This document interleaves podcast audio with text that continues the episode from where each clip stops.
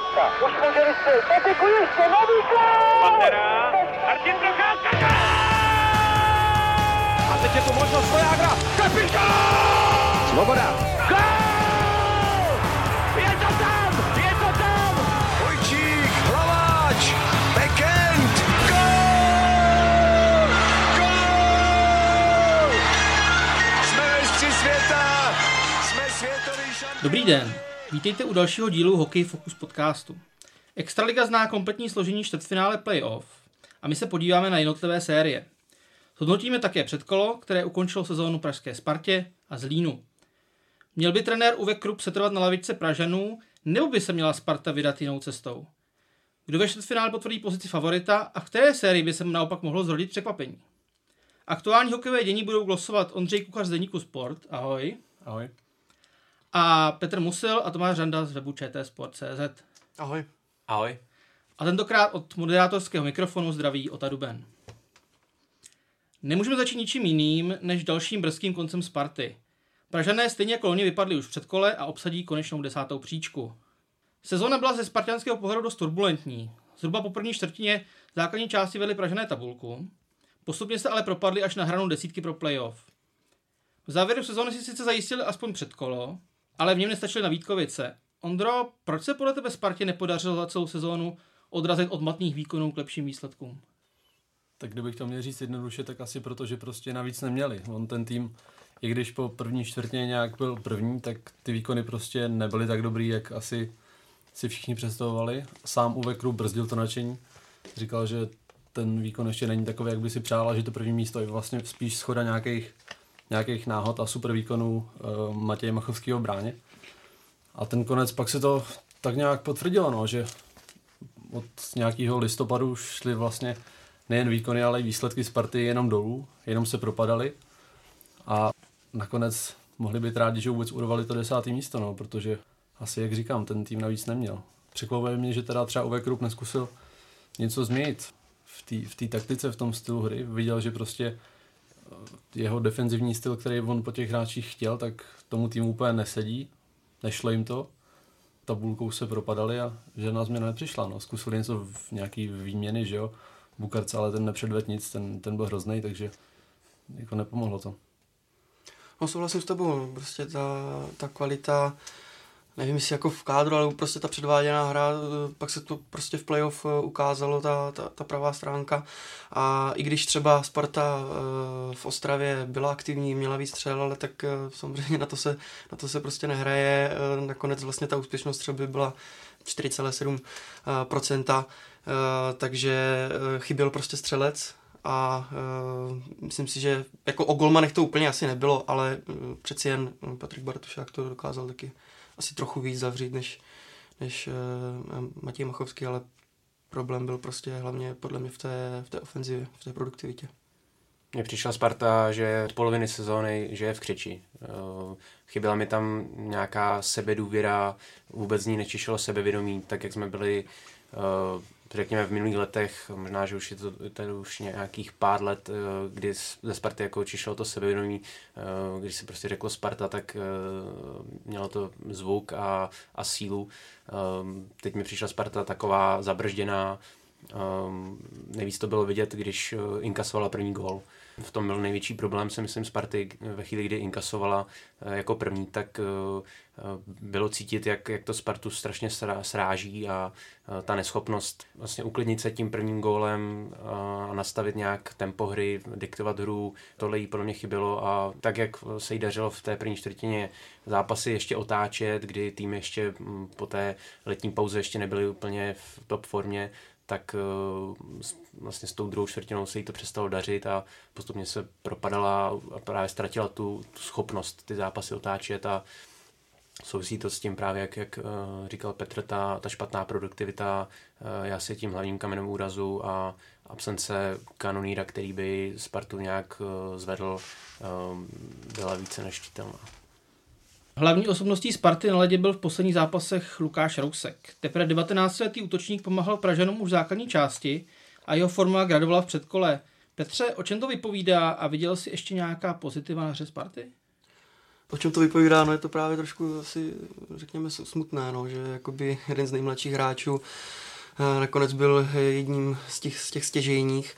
A ty pozitiva se tam hledají opravdu těžko, ale myslím si, že je to právě třeba eh, výkonnost těch mladších hráčů, že Sparta si je svým způsobem v téhle sezóně uh, trošku jako obehrála v těch bídných výkonech, tak řeknu, tak právě se našlo pozitivum, že dostali ten prostor, uh, Lukáš Rusek hrál na přesilovkách, dokázal zakončovat uh, jak z předbrankového prostoru ve Vítkovicích vlastně tam tečoval úspěšně jednu střelu a dokonce pak dokázal vlastně v Praze i dvakrát v přesilovce gol připravit, takže to je pro mě opravdu milé překvapení jeho výkony a samozřejmě myslím že i Kevin Klíma a se asi od něho nečekalo víc, než podle mě předvedl, takže e, to je mm, taky jedno, jedno z pozitiv, a, takže ti hráči jsou nějakým způsobem obehraní a uh, myslím si, že v obraně čistě teoreticky taky si ještě dá samozřejmě pracovat asi s Košťálkem, s Dvořákem, takže ti, ti mladší hráči jako nesklamali, ale prostě, jak už jsme se bavili, no, nebyl tam nějaký střelec nebo nepřijel se někdo,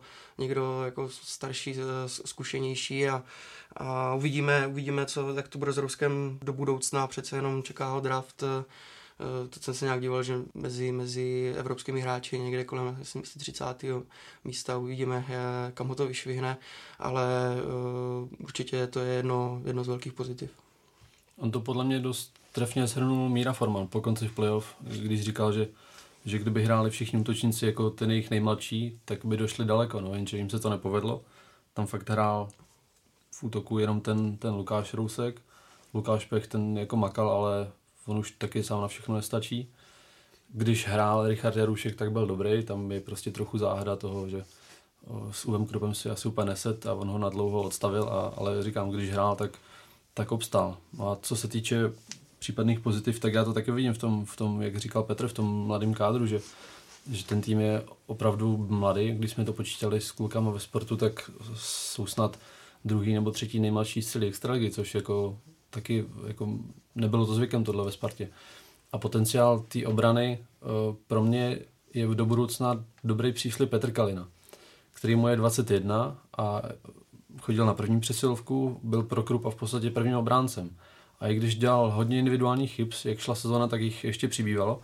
Ale viděli jste na něm, že prostě má hokejové myšlení, že jako se nebojí a ten Krup jak má takový ten americký přístup, že to není jako v Česku pokyn pro beka, odmázní to, hry na jistotu, ale ten Kalina udělal chybu a viděl jsem, že Krup ho stejně podržel, jako a naopak ti říká, hele, jako pojď do toho ještě jednou, příště to třeba vyjde. Takže tohle a pak pozitivum další je výkon Matěje Machovského, který prostě celou sezonu nebylo to jako první měsíce, kdy byl fakt jako nade všem čněl, byl fakt dobrý, ale celou sezonu si udržel prostě svůj nějaký standard a nerozhodil ani ten příchod Jakuba Sedláčka, který teda mimochodem pro mě překvapivě nedostal ani jeden zápas playoff, i když v základní části, když dostal šanci, tak vždycky obstál. Je podle vás teda problém Sparty v posledních sezónách absence lídrů nebo rozdílových hráčů? Když se vezmeme, tak v nedávné minulosti definovali Spartu hráči jako Ton, Netík, vlastně Jaroslav Linka, Ptáček nebo Kratěna vlastně nikdo takový, když pomineme Jaroslava Hlinku, který ovšem je mu 42, tak to se nedá už úplně počítat. Nikdo takový teďka ve Spartě není. Tak Ondra zmínil ještě Lukáše Pecha. Já si myslím, že ten tak trošku teď symbolizuje tu Spartu. Já si právě myslím, že tím, že se ve Spartě protočilo eh, hodně hráčů v poslední době, tak eh, teď by se eh, právě s tím omlazeným kádrem by se Sparta měla trošku, by měla o něj setrvat, protože ta generace jako ta, ta nespadne z nebe, musí se nějakým způsobem eh, vychovat, eh, obehrát a právě na příkladu Rouska eh, můžeme vidět, že dá se začít prostě od těch malých hráčů a může se vybudovat znova nějaká budoucí generace, takže Sparta by v tuhle chvíli měla být podle mě hlavně trpělivá, ať už teda s těmi, řekněme, s tím většinovým kádrem, který má, tak i třeba právě s trenérem.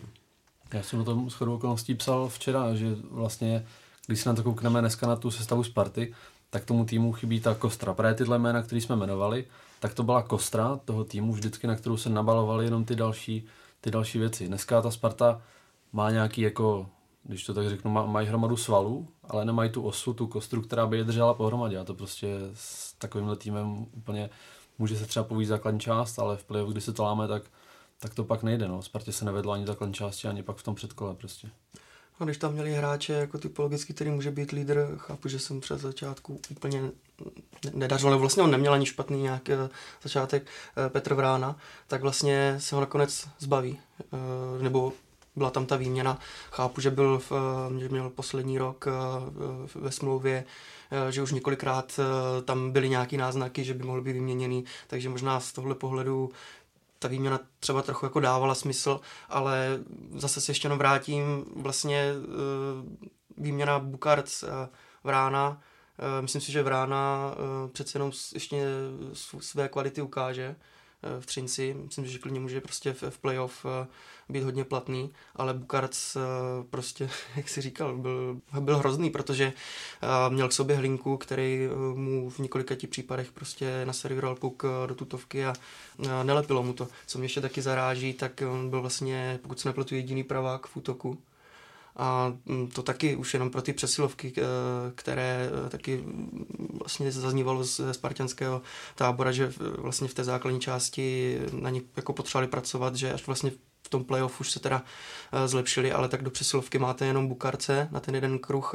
toho praváka a pak vlastně tu druhou, druhou variantu hrávali s Blainem a s Košťálkem, a kdy vlastně Blaine se víceméně tak nějak jako stahoval do té pozice jakoby útočníka na kruh. Ano, byli tam zranění, eh, přibyl, eh, Říčka, což jsou praváci, vlastně i Buchtele měl nějaké zranění v sezóně, takže to jsou ještě takový jako hráči, kteří by určitě té Spartě pomohli, ale i v tom složení kádru, na co se možná ještě podíváme, tak je prostě chyba. Po takovéhle sezóně samozřejmě musí nastat otázka, jestli by měl Uwe Krupp na hlavice Sparty setrvat. Nebo za špatný výsledky klubu také sportovní manažer Michal Broš a měl by se začít se skládáním účtu u něj, anebo nenachází se vlastně jako problém Sparty někde úplně jinde? Já už jsem to trošku naznačil, ten můj názor. Já si myslím, že Sparta musí být v téhle chvíli hlavně trpělivá, protože když se podíváme za poslední roky, Eh, nespočet eh, hráčů, do toho výměny trenérů neustále. Eh, pokud se Sparta chtěla vydat nějakým novým směrem, tak by, by tomu projektu novému měla přece jenom dát trošku větší čas. Nemyslím si, že po roce nového směru by měla znova prostě otočit kormidlem někam jinam a, a zase, zase se snažit budovat něco nového. Mně se mm, jako líbí ten pozitivní přístup na Spartě ze strany Uveho Krupa, Eh, je to pro mě um, takový, jako, takové osvěžení té možná trošku zatuchlé extraligy, ve které se neustále točí nějakých 14-15 trenérů a um, z jeho, jako řekl bych, toho pozitivního myšlení by se řada trenérů měla v Česku brát podle mě příklad. Co se týče toho kádru, asi, asi by se dalo uh, bavit o tom, že by tam měla být nějaká větší, lepší kooperace s Michalem Brošem, se sportovním manažerem, Eh, protože mi přišlo přece jenom, že Sparta se pod klubem snažila hrát eh, trošku jiný hokej, než na který měla hráče, takže určitě ten prostor pro zlepšení příchodu vhodných typů hráčů eh, tady určitě je, ale budu se opakovat, podle mě Sparta by měla s klubem setrvat a měla by mu dát jako větší prostor, větší šanci. Já myslím, že rozhodně Uwe Krupp není bez viny na tom desátém místě Sparty. Jak jsem řekl, ten jeho herní styl prostě úplně nesil těm hráčům. Teď si můžeme položit otázku, jestli uh, mají být pro určitý styl hráči, anebo naopak hráči mají respektovat styl toho trenéra a sami jakoby se mu přizpůsobit. Je to na asi jinou debatu, ale abych neodbočoval, pro mě hlavním vyníkem teda Michal Broš, který já si myslím, že by měl odejít eh, ze Sparty, protože on je zodpovědný za tu, za tu, za tu skladbu kádru a za několik let nedokázal Spartu prostě vyladit do těch, do nějakých jako pozic, aby, aby byla konkurenceschopná i pro ty top týmy prostě. Reálně je ta Sparta v současné době uh, mimo top 5, mimo top 6 kvalitou. Tam jako, oni tam třeba nějak pořád chtějí patřit, koukají na to, ale, ale ten tým, ten tým na to není. No a Michal Broš je zodpovědný za, te, za to, jak ten tým vypadá, pokud svoji roli nezvlád. Je to těžký, že jo, vybral si ho, vybral si ho Petr Bříza, Michal Broš tam šel de facto rovnou po konci hráčské kariéry, aniž by si tuhle funkci kdekoliv vyzkoušel. A není to úplně závidění hodný, si myslím, rovnou jít jako takhle rovnýma nohama do klubu, jako je Spartan, nejsledovanější klub prostě v Česku pořád. A zatím teda pro mě jako bohužel neobstál. se trošku možná nabízí otázka, nebo já se jako ptám, jestli vlastně jestli je Sparta to nejlukrativnější v, v extralize, jestli tam vlastně ještě hráči nějakým způsobem chtějí chodit domů. Myslím si, že asi chtějí, ale už jsou prostě zajímavější jako destinace. Jo. Já si myslím, že prostě Liberec, Kometa dokážou teď nevím, jestli jako přeplatit, ale uh, možná ti hráči vidí, že to tam funguje trošku jinak.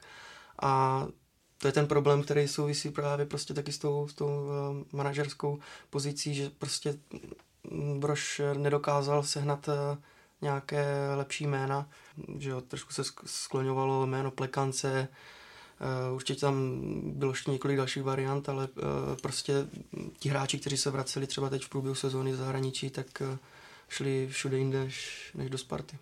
Asi je to tak, že jako ta Sparta už není první volba, no, ale dřív, když se před hráčem řeklo, jako, že tě chce Sparta, tak se ten hráč jako rozechvěl a říkal, to je prostě jako skvělý, tam každý chtěl do Sparty.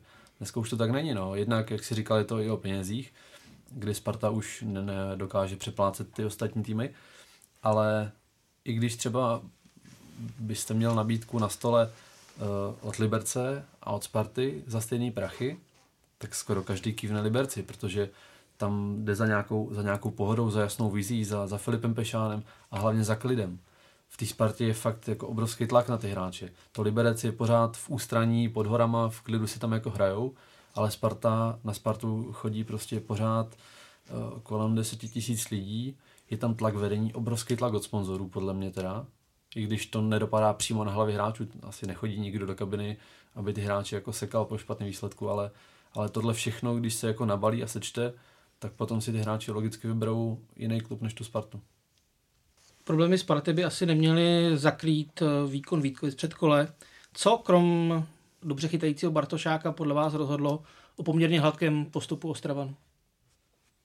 Já si teda myslím, že když teda odhlédnu od uh, trápení Sparty, která uh, bylo to cítit, že není prostě schopná uh, střílet víc branek, Eh, tak eh, Vítkovice eh, těžili z takové té, myslím si, té týmové pohody.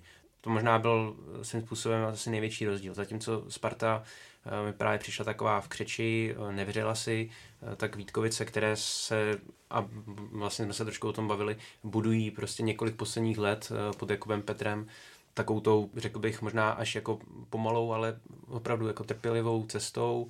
Jdou si prostě za tím dlouhodobým cílem. Sparta se, se vždycky snažila uh, rychle prostě uh, zase se vrátit na ty příčky, kam dřív patřila. Um, u, u Vítkovice mi právě líbí, že jdou, jdou postupnou cestou, uh, trpělivě budují kádr a um, vlastně i těží z té své, řekněme, juniorské líhně, Ehm, čtvrtý útok eh, s Kučerou a spol hrál perfektně a zároveň teda Vítkovice i mají několik eh, eh, skvělých hráčů, ať už je to Jakub Lev, vidět byl i Tibor a další, takže samozřejmě reprezentanti Román, Mladý Zdráhal, takže Vítkovice mají takový skvělý mix od, od skvělého brankáře přes slušnou obranu v čele s Vítiskem, který v utkání z boku je hodně střel, je takovým skvělým lídrem pro tu obranu, eh, tak až po ten eh, kompaktní útok ten tým prostě funguje a v rámci toho, řekl bych, toho týmového výkonu potom vyniknou jednotlivci, takže tohle z mého pohledu byl asi hlavní rozdíl, hlavní faktor, proč Vítkovice uspěli proti Spartě. Já jsem tam viděl jako systém ve hře Vítkovic. To bylo pro mě hlavní, když jsem na to koukal, tak ač Sparta, tuším, že za ty čtyři zápasy to skončilo na střely zhruba 150 ku 90 pro Spartu. To je jako brutální střelecká převaha. Ale prostě bohužel, krom jednoho zápasu třetího v Praze, dali po každý jenom jeden gol, tam ta neproduktivita byla strašně do očí bíjící. Jednak, jak si říkal, bylo to fakt jako super Bartošákem, který ukázal, že, že prostě jako má hlavu nastavenou pořád dobře, i když se mluví o, o přestupu a, a tedy.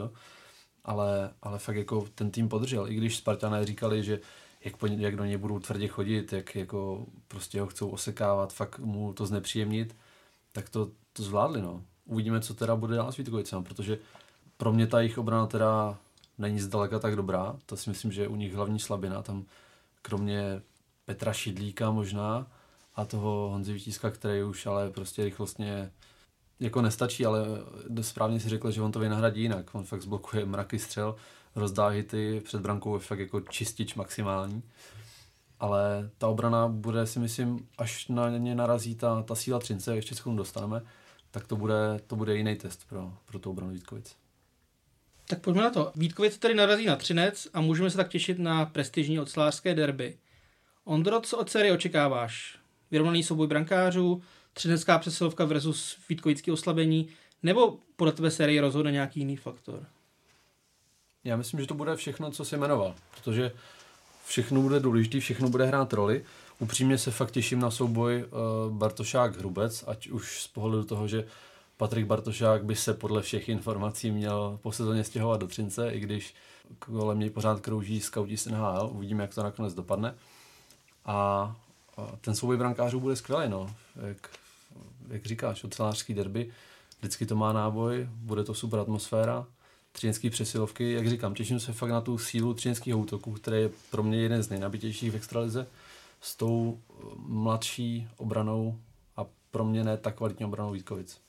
Já si myslím, že Třinec prostě má v útoku z těch rozdílových uh, hráčů a právě třeba potom v těch přesilovkách, když jako Vítkovice mají dobré oslabení, měli eh, po základní části, myslím, třetí nejlepší procento obráněných uh, přesilovek, tak si myslím, že, uh, tak si myslím, že prostě rozhodnutí rozdílových hráči na straně Třince a Bartošák uh, bude to hodně zajímavé, jak se s tím vypořádá, protože ano, proti, proti Spartě chytal skvěle, ale mm, přeci jen jeden gol taky od Delaila vlastně v Praze byl takový nejistý zákrok. Uh, bylo to asi jedno z mála negativ v, v té sérii, ale myslím si, že chytá dobře, ale prostě tu, tu chybu už i vlastně v závěru, v základní části v Liberci, tam dostal vlastně podobný gol, taky nějak podivuhodně vyrazil puk nad sebe a nakonec skončil za jeho zády, takže s tímhle má trošku problém a mm, myslím si, že možná by mohl mít e, i z toho hlediska toho tlaku, e, to, toho, že by vlastně asi měli do, do Třince, tak e, možná v tom souboji golmanů bude mít trošku navrh Hrubec. Možná na obranu Bartošáka, na druhou stranu on vždycky dokázal zareagovat, řekněme, na ten méně pověrný zápas nebo zákrok skvělým výkonem v dalším zápase, kdy inkasoval jenom jednou. Uh, takže jako úplně o jeho formu eh, strach nemám. Ta série bude o golmanech, to je jasné, ale právě myslím si, že, že hlavním faktorem budou třinecké přesilovky. Jak z pohledu Třince, jestli je bude schopen uh, využívat, tak z pohledu Vítkovic, jestli Vítkovice dokážou ubránit tu, řekl bych, nebezpečnou přesilovku Třince a kdo podle mě eh, bude zvládat eh, výkony těch speciálních formací lépe, tak ten bude úspěšnější. Na druhou stranu pro mě ta, ta role Patrika Bartošáka teď bude v tomhle trošku jiná, protože když udělal chybu v minulých zápasech, tak se to tak nějak jako přešlo, prostě fakt to vynahradil. A už to úplně vidím, když udělá podobnou chybu teď, tak už to bude mít jako na talíři okamžitě, no jo, ten už se vidí v Třinci a tohle a a bude se to řešit, bude se to řešit úplně jinak, no, tak uh, uvidíme, jak to zvládne. On je psychicky, myslím, hodně odolný. Ukázal to, jak si řekl, dostal několik laciných gólů, ale fakt uh, ještě v tom zápase dokázal potom chytit další tři tutovky, že fakt se z toho dokáže rychle oklepat, je v tomhle hrozně splachovací hmm. a těším se, já jsem zvědavý, jestli to potvrdí i v tom, i v tom čtvrtfinále proti Třinci. Třinec čeká zápas po dlouhých 12 dnech. Může to být proti rozitým Mítkovicím problém? Nebo slezenou pauza právě na bytém ročníku, kdy se představili v Lize mistrů i na Špenglerově poháru, spíš pomůže? Já si myslím, že je to spíš výhoda, eh, ta dlouhá pauza, protože přece jenom ten nabitý ročník, eh, výrazně vyšší počet odehraných zápasů proti ostatním do toho cestování po Evropě. Eh, já si myslím, že Třinci to přišlo k duhu a jsem spíš zvědavý, jak, jak třeba s Vítkovicemi a jestli zamává trošku v hlavách ten poslední zájemný zápas, kdy Vítkovice vedli 3-0 nad Třincem a Třinec čtyřmi góly dole otočil. Takže jsem zvědavý, se Vítkovice tohle budou mít trošku v hlavě.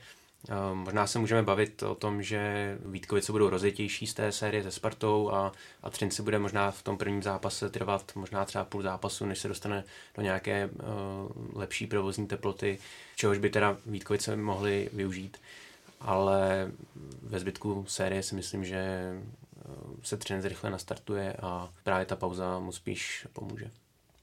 Přesně jak jsi říkal, bude důležitý ten, ten start. Vítkovice jsou přece jenom v nějakém tempu, jsou, jsou rozhrané. Třinec měl dobrý závěr základní části, ale teď eh, samozřejmě a dolečil teda aspoň nějaké bolístky, ale myslím si, že možná ten rozjezd může být trochu pomalejší, ale přesto věřím Třinci, no, nevím, typnu si třeba 4-2 na zápasy. Protože si myslím, že ten, ten, ten začátek jako Vítkovice jsou, asi si myslím, že jsou schopni v Třinci možná jeden zápas uhrát a no, 4-1, 4-2, tak nějak.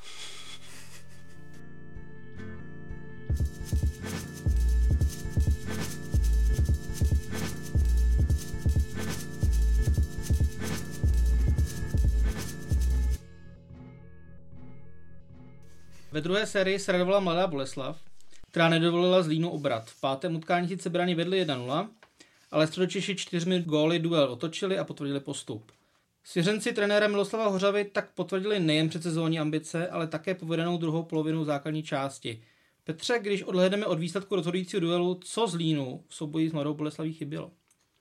Mně přijde, že to podobné, co Spartě, že se nenašel nějaký jako střelec. No. Prostě dostali se přes dvě branky, dvakrát myslím dali dvě, dvě branky a uh, i když uh, prostě ve Zlíně uh, měli samozřejmě tak nějak jako opticky víc ze hry, tak uh, Mladá Boleslav v těch důležitých momentech prostě dala gól, v těch brejcích byla nebezpečná, jo, i když trenér uh, z Lína uh, Robert Svoboda tom jako hodnotil, že třeba to třetí utkání, že, že to bylo fakt jakoby šťastné vítězství Mladé Boleslavy, že prostě Zlín byl uh, byl lepší, tak uh, ale bohužel playoff je o tom, kdo, kdo dá ty branky a, a kdo ten uh, zápas zvládne. A jako v základní části si myslím, že Forstových 17 gólů a Kubišových uh, 15 je solidní. Jo, zase to byl takový ten klasický zlý, že se tam někdo našel, kdo, kdo ty branky dával. Ono, když se člověk pojá na tu soupisku před, před startem soutěže, tak si vždycky říká, no a kde je nějaký třeba střelec.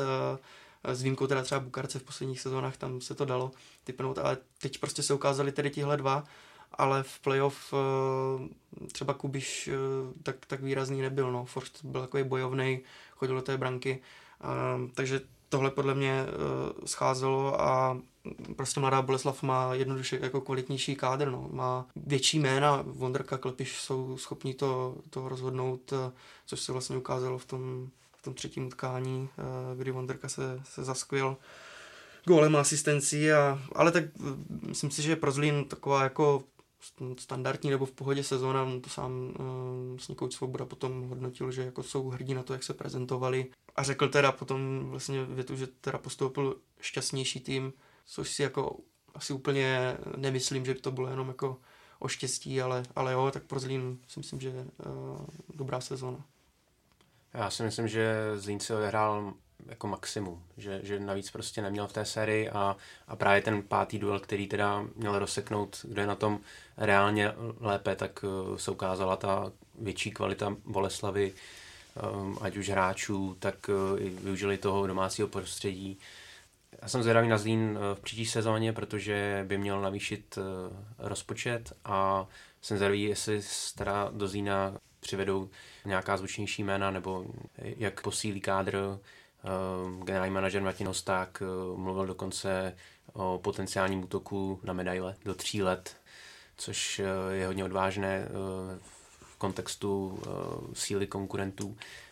Ale přesto si myslím, že Zlín bude muset přivést právě nějakého kanoníra a jsem zvědavý, jestli třeba se nevrátí Robert Bukarc, protože myslím si, že by to vyhovalo oběma stranám, jak hráči, který letos uh, se neuvěřitelně trápil, začal to v Třinci, potom nepovedené angažma v Spartě, uh, kdežto ve Zlíně se mu náramně dařilo a uh, myslím si, že nejlepší by bylo pro obě strany, aby se vrátil do Zlína.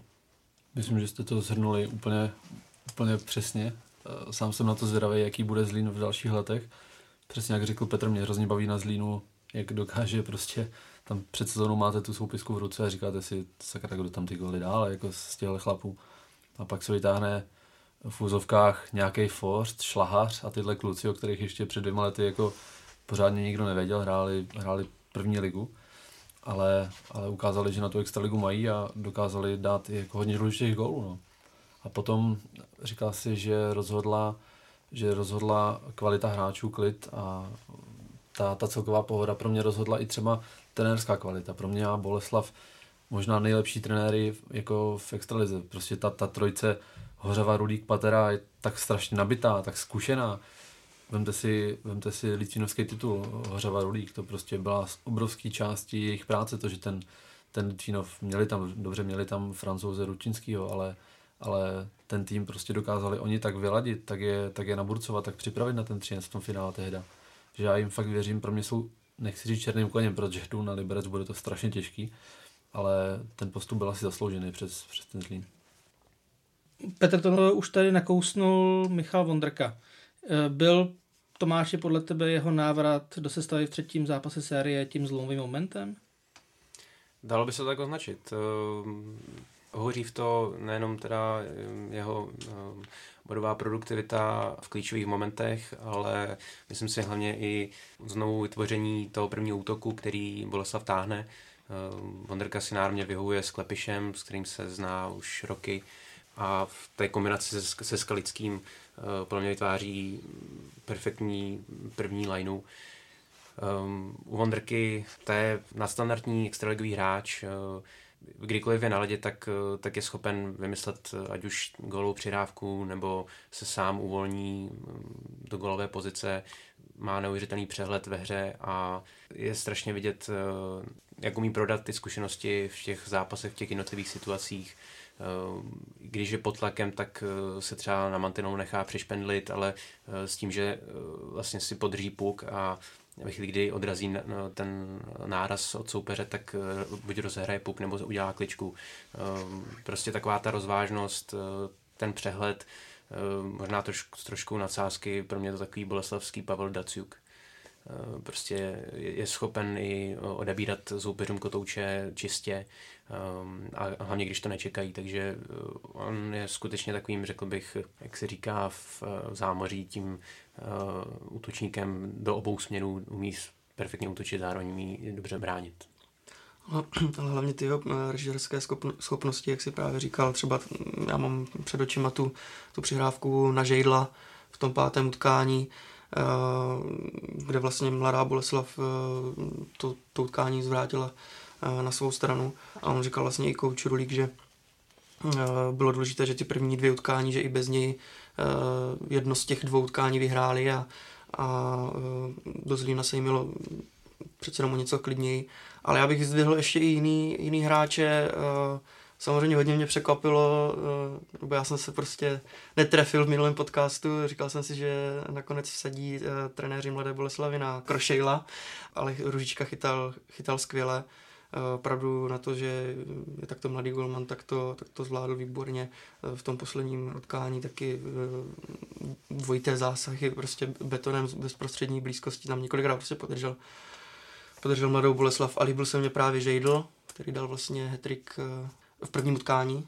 Líbil se mě David Šťastný a myslím si, že i Zohorna předvedl dobré výkony, takže to vlastně potvrzuje jenom to, že ten útok byl, byl opravdu kvalitnější. No ale teďka Mladá Boleslav narazí na vítěze základní části Liberec. Máme tady teda další regionální derby, říkejme mu derby D10. Severočeši tam asi budou favoritem, ale čekáte jednoznačnou sérii? Já bych řekl, že ač je pro mě ta Boleslav jako silná, docela jsem jí věřil od prvního zápasu základní části, tam se teda trochu, trochu trápila, změnila trenéra, šla nahoru, tak pro mě je ten Liberec pořád Eh, odskočený oproti, oproti Boleslavi. A není to jenom o kvalitě kádru, je to o tom, už jsme se tady o tom bavili, ten tým je strašně dlouho pohromadě, přesně ti hráči ví, co mají hrát, oni ví, že teď je ta důležitá fáze sezóny, kdy fakt musí jako zapnout na těch 110%. Eh, mají Filipa Pešána, podle mě v současnosti nejlepšího trenéra eh, v extralize, který to potvrzuje prostě roky svými výkony. To, že vyhráli třikrát za poslední čtyři základní část, to prostě není náhoda. A pro mě je Liberec velkým favoritem. Kdybych si měl typnout konkrétní výsledek, tak řeknu asi 4-1. Podle mě ta série bude hodně o Liberci, eh, protože když to vezmu z druhé strany, tak Mladá Boleslav si svým způsobem své splnila po těch problémech, co měla na začátku sezóny, kdy nebylo jisté, jestli se dostane vůbec do playoff a jak dopadne. Nakonec přešla přes Lín do čtvrtfinále, Ehm, teď už eh, si myslím, že půjdou už jenom nad plán a budou chtít Liberci tu cestu za jeho postupem co nejvíc nepříjemnit, takže bude to pro mě hodně o Liberci, jak se vypořádá s tím odporem ze strany Boleslavy, jestli bude fungovat útok, jestli budou fungovat přeslovky tak jako v základní části a jestli třeba, bavili jsme se trošku o té pauze, jestli, jestli Liberci třeba ne, neuškodí na začátku ta, ta další přestávka od toho posledního 52. kola. No, v té pauze právě eh, měli soustředění ve Friedlandu, což si myslím, že ten kolektiv taky ještě utužilo, takže nejen, že vědí, eh, co mají hrát, eh, pokazovali to celou základní část, ale myslím, že ten tým teď bude i v pohodě. Samozřejmě jsou tam nějaké tréninkové dávky, ale mohli se tam dát nějaký pivko, mohlo se to prostě fakt ještě utužit ten kolektiv a já si myslím, že budou v, v naprosté v naprosté pohodě a asi bych si taky typil tak nějak zhruba 4-1 na zápasy. Na druhou stranu my tady předpovídáme výsledky sérií ve prospěch favoritů. A já mám pořád, teď mi blesklo v hlavou uh, série, tuším, že to je tři roky zpátky, Chomutov Třinec, když šel, když šel Chomutov uh, taky z předkola, kdy tam byli na lopatě, prohrávali právě s Mladou Boleslaví 2-0 na zápasy, otočili to na 3-2 a pak ve čtvrtfinále Třinec jako senzačně vyndali a hráli semifinále, takže třeba se dočkáme takového překvapení i, i letos.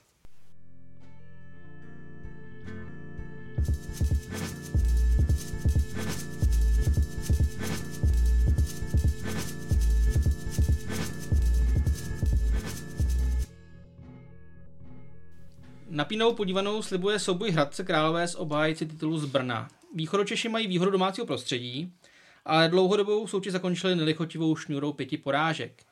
Kometa navíc vždy začínala cestu za mistrovským pohárem venku a vypadá to, že její útok, dá se říct, z druhé vlny svědčí. Ondro, bude tedy hrát z pohledu Hradce domácí prostředí roli a je vlastně vůbec výhodou? Já myslím, že domácí prostředí je vždycky výhodou. Hradec hrál v téhle sezóně doma skvěle. Prohrál teda, jak jsem na to koukal, z posledních pěti zápasů eh, domácích čtyřikrát prohrál, ale je to kliše, ale v playoff se prostě všechno maže, jde se, jde se úplně od nuly, od znova. Na tuhle sérii se hrozně těším, protože podle mě je nejnabitější z pohledu toho, že je fakt vyrovnaná a prostě může v ní postoupit ten nebo, ten nebo druhý tým. Ale Kometa útok z druhé vlny. Jo? Minulé roky jsme nějak asi, nebo já jsem teda cítil z toho týmu tu sílu. I když v základní části uh, nebyli první, nebyli úplně v té nejužší špičce, tak jsem cítil z toho týmu fakt tu sílu, že prostě, že na to má, že si věří a že prostě až bude potřeba zapnout, tak zapnou a vyhrajou. A letos jsem tohle úplně necítil, takže uh, sám jsem fakt na to zvědavý a, a uvidíme, jak moc je Hradec potrápí. Může to být 4-1 stejně jako 1-4 tahle série. Mluvil se o tom kliše, že se všechno maže, eh, s tím, s tím souhlasím. Na druhou stranu právě pro Hradec eh, si myslím, že i ta vzájemná bilance i, i to domácí prostředí by, by, by mělo hrát eh, v jeho prospěch. Ano, série bude začínat 0-0, ale podle mě právě Hradci uh, musí vyhovovat to, že nezačíná v tom bouřovém brněnském prostředí, kde jindy může uh, přejít přes kometu, než tehdy, když začíná série doma. Je možná na tom i lépe psychicky v souvislosti s bilancí zájemných zápasů. Kometa ještě není rozjetá, playoff teprve začíná, takže tohle je prostě ideální čas pro Hradec, kdy může uh, skutečně to domácí prostředí využít a, a může přes kometu projít. Vidíš tedy jako výhodu těch sedm zápasů v řadě, co Hradec s Brnem vyhrál? Minimálně pro Hradec to musí být výhoda, ačkoliv třeba uh, hráči komety určitě uh, odporují prostě tu, tuhle, tuhle bilanci a budou poukazovat na to, že uh, série začíná 0-0 a co se stalo v základní části, tak uh, to je zapomenuto, ale uh, určitě minimálně hráči Hradce musí mít hlavě to, že se jim proti kometě daří a musí jim to dodávat sebedůvěru, sebevědomí k tomu, že kometu mohou porazit, uh, mohou přes ní projít, uh, takže tohle podle mě jsou dva faktory, které mohou hrát minimálně aspoň uh, pro Hradec nějakou roli. U Komety jsme samozřejmě zvyklí na to, že ta příliš v minulosti nerozlišovala, jestli hrál doma nebo venku v playoff. Bylo jí to jedno. Ve chvíli, kdy Hradec využije oba dva domácí zápasy, tak věřím tomu, že tu sérii zvládne. Mě třeba jako zaskočilo vyloženě to, že vidím to 52. kolo, kdy Hradec si mohl v podstatě vybrat, jestli půjde na kometu nebo ne, protože oni hráli poslední kolo v Pardubicích a pokud by vyhráli, měli by reálnou šanci poskočit o, o jedno místo nahoru a kometě se vyhnout a jít na Olomouc. a oni jako odjeli do Pardubic s několika juniory, de facto to tam odklouzali, Pardubice vyhráli a šli na kometu. Z toho usuzuju, že fakt jako ten Hradec tu kometu chce. A pak je tady ještě, pak je tady ještě věc, uh, trochu odbočím od toho, Martin Erat, že jo, pro prominutí trestu. Hned spali emoce už před začátkem série, na což se taky strašně těším, kdy se dostali do sporu pan Šen s panem Zábranským, kdy uh, jedné straně vadí prominutí trestu, protože ten trest de facto je prominutý. To, že nehrál Martin Erat pár zápasů na konci základní části, to o nic nejde. Ten jediný trest, který on měl dostat, tak bylo to, že nebude hrát ten jeden zápas playoff. To byl jeho trest. A ten teď prostě byl prominutý, protože pan Zábranský zvedl v komisi ruku za to, aby, aby mohl hrát. No, takže i, i z tohohle pohledu ta série fakt bude mít jako super náboj a moc se na to těším. Ještě asi eh, tu ratovou situaci eh, trošku probereme. Já ještě dám jenom trošku jako druhý pohled na to. Eh, já si myslím, že ano, evidentně si Mountfield na kometu asi věří, ale já si myslím, že kometa zase tak nějak trochu asi docílila toho, toho, co vždycky začíná venku a já zase to vidím jako z toho pohledu, že hráč přeci jen nějakým způsobem musí. Jo, on to, co si neuhraje doma, tak v Brně právě naopak uh, bude dohánět toto složitěji. A, takže já si myslím, že to je pozice, která prostě kometě sedí, už to několikrát uh, prokázala a um, ta statistika samozřejmě je tam potom nějaký takový varovný prst pro kometu, ale, ale myslím si, že nějakou roli extra hrát nebude, že to bude hodně vyrovnaná série. Možná si myslím, přece jenom asi přikláním, že nakonec těsně, ale pro kometu. Já se teda ještě, abych to doplnil, tak se strašně těším na Radka Smolňáka. To bude pro mě jako třešnička na dortu této série, protože je to velice nepříjemný hráč pro soupeře, kromě toho, že je perfektní v útoku, kdy dokáže uh, střílet branky, uh, je, perfektní v brankovišti, dává právě ty důležité góly v playoff z těch dorážek a podobně, tak se umí soupeře dostat pod kůži, ať už teda fyzicky, tak i slovně, takže to si myslím, že bude taková ozdoba a jsem zvědavý, jak se Kometa vyrovná s tím s nějakým přístupem. Ač nemá zuby, dokáže se do soupeře zakousnout. Kometu jsme tady probírali v sezóně už několikrát, takže přeskočíme k jakým eh, menším dílčím zprávám. Fanouší komety a samotný klub potěšilo určitě to, že Marek Čiliak prodloužil smlouvu o další dva roky. Petře, je tedy situace brankoviště po letošních peripetích definitivně vyřešená? Myslím si, že by měla být vyřešená. On točil jak už i uh, v závěru té základní části uh, prokázal, odchytal 8 utkání, průměr a udržené branky na zápas nějak 1,6 Myslím si snad právě možná proti Hradci tam jeden takový lacinější gol třeba uh, proti, proti vlastně Smoleňákovi, ale myslím si, že, uh, myslím si, že uh, ty výkony předváděl uh, solidní, uh, že se nějakým způsobem zase naladil na to, na to playoff. Horší je to pro ty mladší golmany.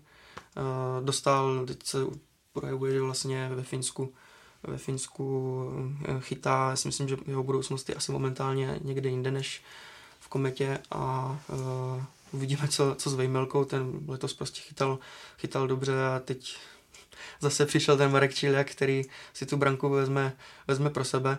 A z hlediska prostě Čiliaka je to logický krok, on opravdu je v Brně spokojený, chtěl si vyzkoušet nějakou jinou ligu, tu si vyzkoušel. A myslím si, že má jako perfektní podmínky uh, v Brně a uh, myslím si, že prostě zase ukáže, ukáže tu, tu svou kvalitu a hlavně důležitý ten moment, že se to vlastně prodloužilo před playoff. To říkal uh, že to bylo schválně proto, aby byl uh, v klidu na tu, tu nejdůležitější část sezóny.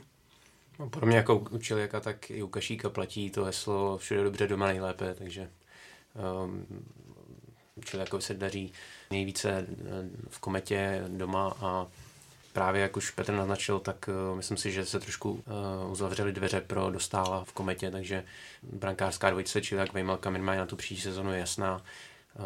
Jestli potom kometa přistoupí k tomu, že postupně bude dávat víc a víc příležitostí Vejmelkovi, aby si ho začala připravovat na budoucí jedničku. To už je potom na, na Libro Zábronském, ale myslím si, že teď je Čiliak na příští dva roky jasnou jedničkou a Kometa má takhle jistotu. ještě jestli můžu, tak mě spíš zaskočilo celkově v sezóně ty brankářské šachy v Brně, kdy to prostě tam jsem si říkal, jako takhle vypadá koncepční práce, no to snad ne, tam uh, od Kašíka přes, přes Marka Langhamera, což jsem vůbec nechápal, který tam jako chytal spolehlivě, tak ho vypakovali, nakonec to teda dopadlo dobře, no, kdy fakt ten Libor Kašík tam neodchytal dobrý zápasy, ve Zlíně se zvedl, dopadlo to vlastně win-win situace pro obě strany. A to, že ulovili Marka, Marka Čeliaka, on už byl nějak domluvený s Třincem, ale nakonec do toho vstoupil ještě Libor Zábranský a, a přesvědčil ho, ať se vrátí domů, no tak já mu to přeju, bude, jak jste říkali, bude, bude doma, na od, od Slovanů bude chodit asi výplata, takže já myslím, že bude spokojený. Už to tady padlo, Martin Erat. Jedna věc je, co to dodá, jako jaké emoce to dodá do té série, ale v nějaké obecné rovině to tomu rozhodnutí říkáte?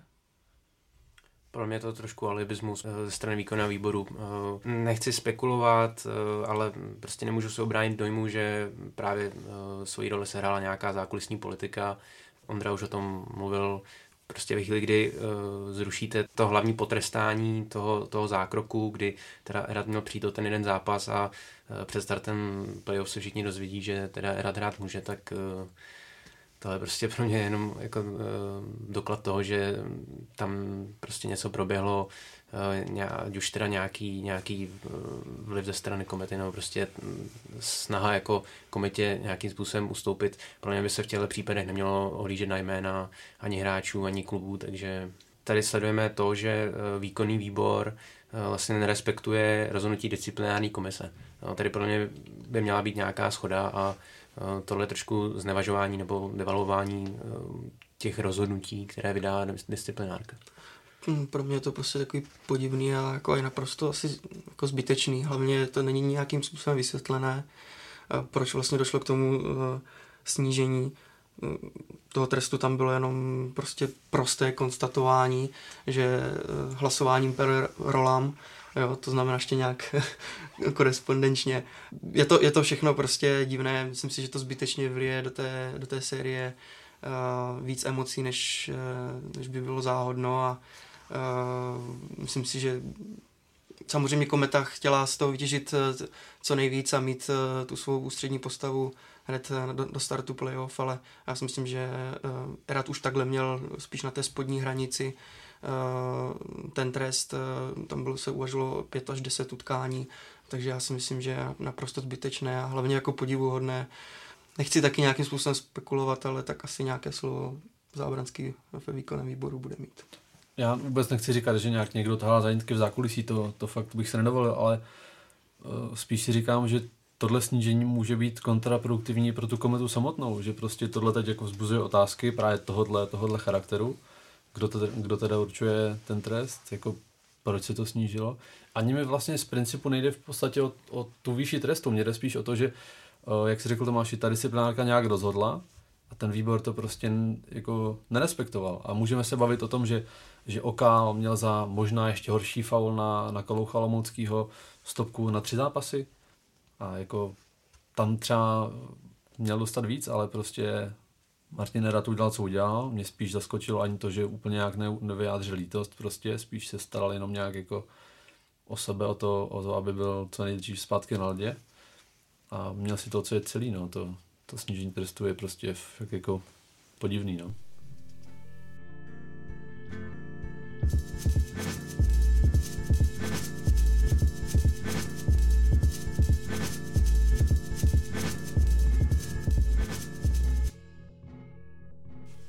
Tak jo, na závěr pojďme na Plzeň uh, a Olomouc. Už po třetí za poslední čtyři roky se Mora utká ve čtvrtfinále s Plzní. Západočeši sahali po obhajově prezidentského poháru, nakonec jim ale chyběly tři body a skončili až třetí. Hanáci si vybojovali pozici v elitní šece skvělou závěrečnou sérii, kdy z posledních osmi zápasů sedm vyhráli a získali celkem 20 bodů. Tomáši, bude tahle série jen o plzeňském útoku a olomoucké obraně? Ačkoliv si myslím, že mm, ta série nabídne určitě mm, mnoho jiných aspektů, tak eh, mně se to takhle jeví, že mm, bude to hlavně o tom souboji eh, toho skvělého plzeňského útoku v čele s Gulašem a Kovářem a tou olomouckou obranou, potažmo olomouckými brankáři, ať už bude chytat kdokoliv. Um, musíme si uvědomit to, že um, Olomouci se um, proti Plzni daří tehdy, když dokáže z Plzní držet krok, uh, se týče výsledků a když se jí daří udržet Plzeň na minimu gólů. Uh, ve chvíli, kdy Plzeň nebyla schopná odskočit Olomouci na nějaký větší rozdíl, tak Olomouc byla úspěšná a potvrdila to i v této sezóně, kdy vyhrála v Plzni 2x2-1, byť teda jednou na nájezdy. Takže určitě cílem Olomouce bude prostě hrát co, co nejdéle, řekněme na 0-0, nebo prostě udržet Plzeň na minimu gólů a tehdy potom Olomouc může být úspěšná. Ale samozřejmě uh, Olomouc uh, nabízí prostě zajímavé momenty, se týče útočení. Uh, už to dávno není jenom ten defenzivní, defenzivní tým, který uh, jen brání a je, je aktivní dopředu a, a, a v útoku má, má několik zajímavých men. Takže uh, Plzeň uh, nečeká uh, nejenom to dobývání, ale musí myslet i na, na své zadní vrátka. Já souhlasím. Já bych jenom rád ještě řekl, potvrdil to, co už si ty naznačil, že fakt lidi už ta Olomouc není jenom o tom bránění, už to není ten uh, obraný defenzivní val uh, pana Venery. Pod Zdeňkem Motákem se to změnilo, ta hra, ta hra už je mnohem víc jakoby založená i na, i na útočení. Pořád to stojí na super výkonu brankářů, uh, ať už Lukáše nebo, nebo Braňa Konráda, který fakt jsou výbornou brankářskou dvojicí, až jsem sám překvapený, jak se i ten, i ten Lukáš uh, chytl vedle, vedle Konráda. Plzeň se v průběhu sezóny výrazně zvedla po návratu Jana Kováře. Jeho útok s nejproduktivnějším hráčem a nejlepším střelcem základní části mladým Gulašem na křídle je postrachem všech obran. Poslední Kovářově sezóně v Plzni z toho byl historický titul pro Indiány. Ondro, myslíš si, že tahle formace a zejména Kovář sám má na to dostat škodu po 6 letech znovu do finále? Myslím si, že jo. Kdybych si teď měl vsadit na nějaký tým, že vyhraje titul, tak eh, se rozhoduju mezi Plzní a Libercem.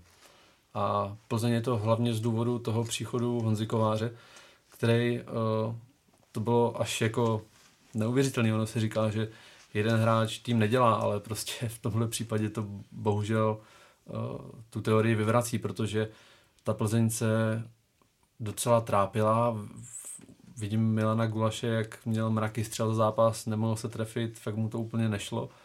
A pak přišel Honza Kovář a takhle jako lusknutím prstu ten tým nastartoval. On ten tým ale není, já nechci, aby to vyznělo, že ten tým je jenom o těchto těch dvou, on je fakt jako super poskládaný, mají mají dobrou obranu, eh, Dominika Frodla v brance, který zase prostě vytáhli, stejně jako před rokem Míru Svobodu z první ligy, teď vytáhli dalšího super mladého golmana, taky klobouk dolů za scouting pro, pro Plzeň, ale i ten útok, tam jsou fakt jako čtyři liny, které jsou tak nabitý, tam ať už je to, ať už je to nestárnoucí uh, Kracík, Stach, Indrák, eh, Denis Kindl, je tam fakt hodně těch dobrých útočníků, Petr Straka, skvěle se chytl eh, Honza Eberle s ním v lajně.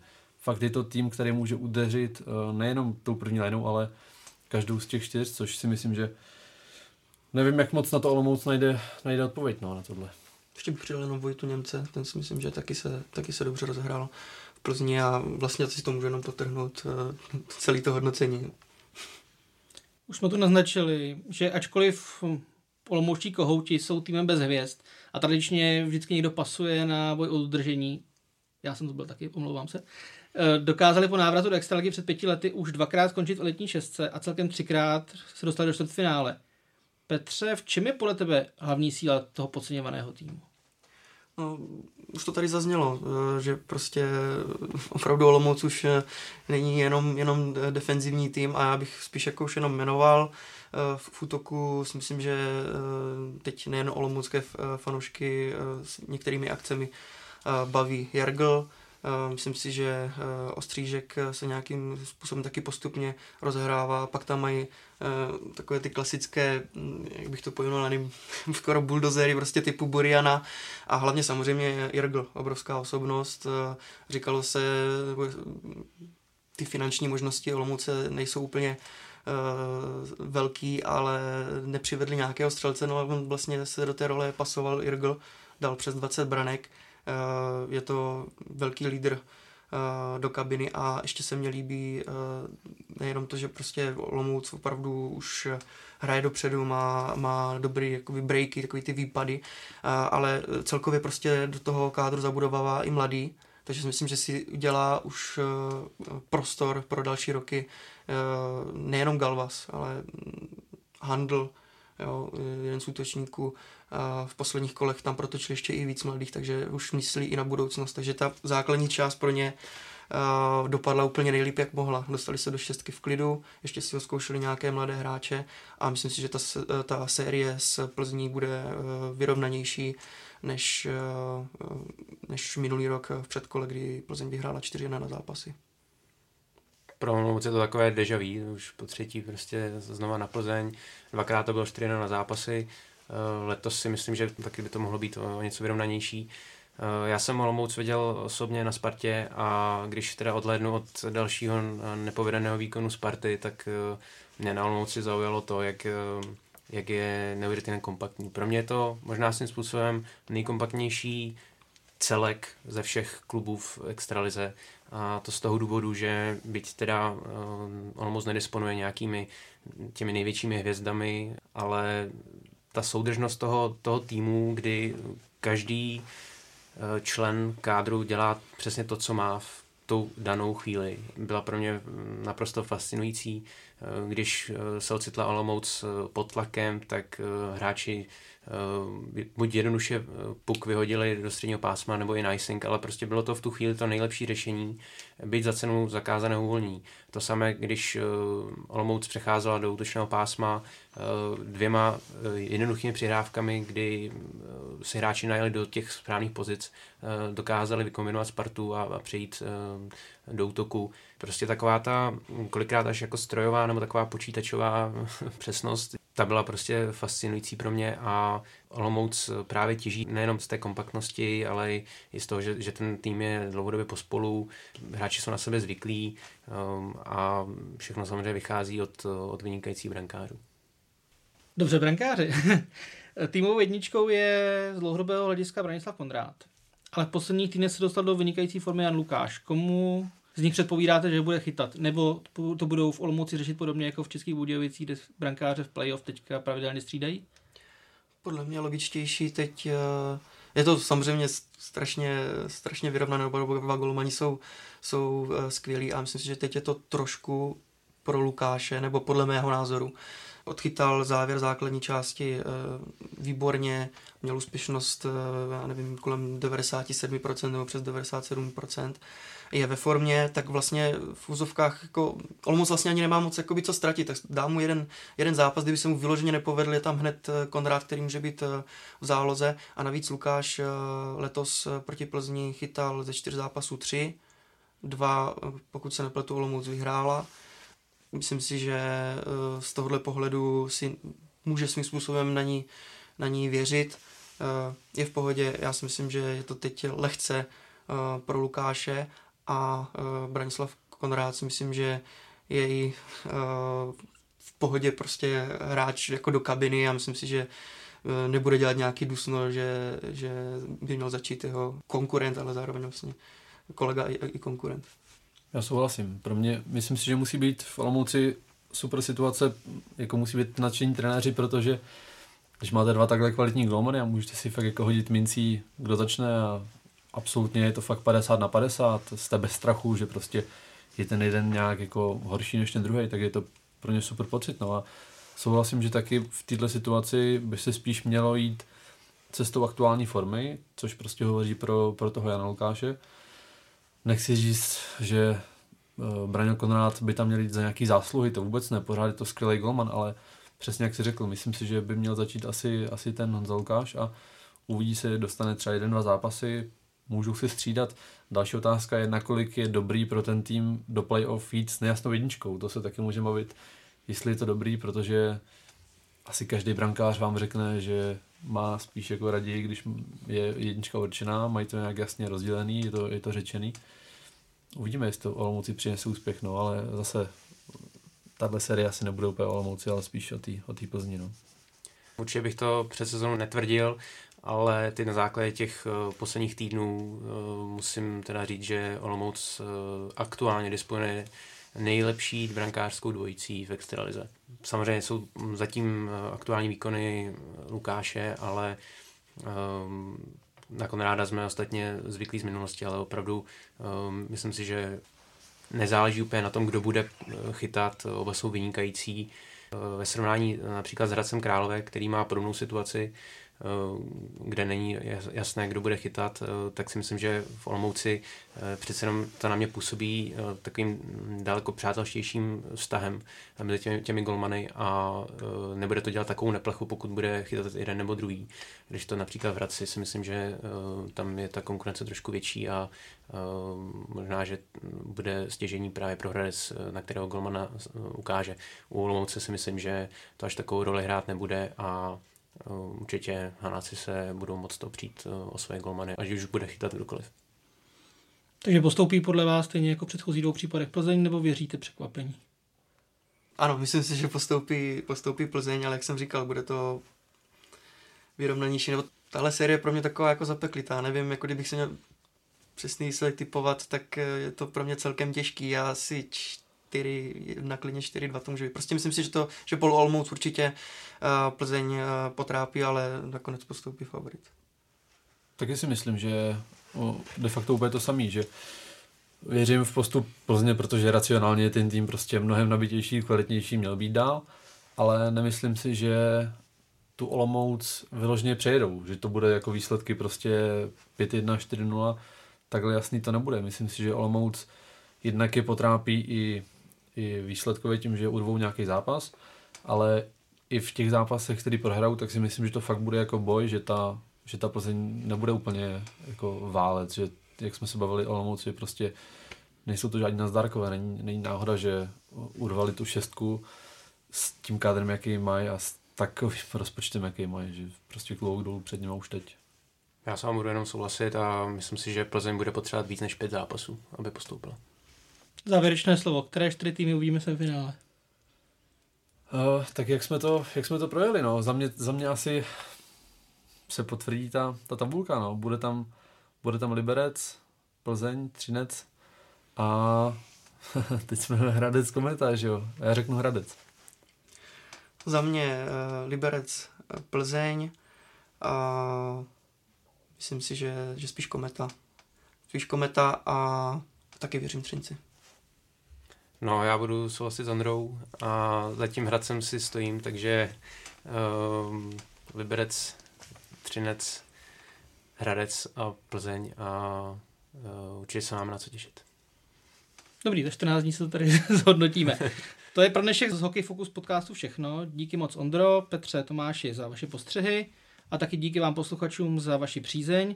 Jako tradičně připomínám, že tento i další podcasty můžete najít na webu čtsport.cz a rovněž na Soundcloudu, YouTube, Spotify a ve vašich podcastových aplikacích. Mějte se hezky.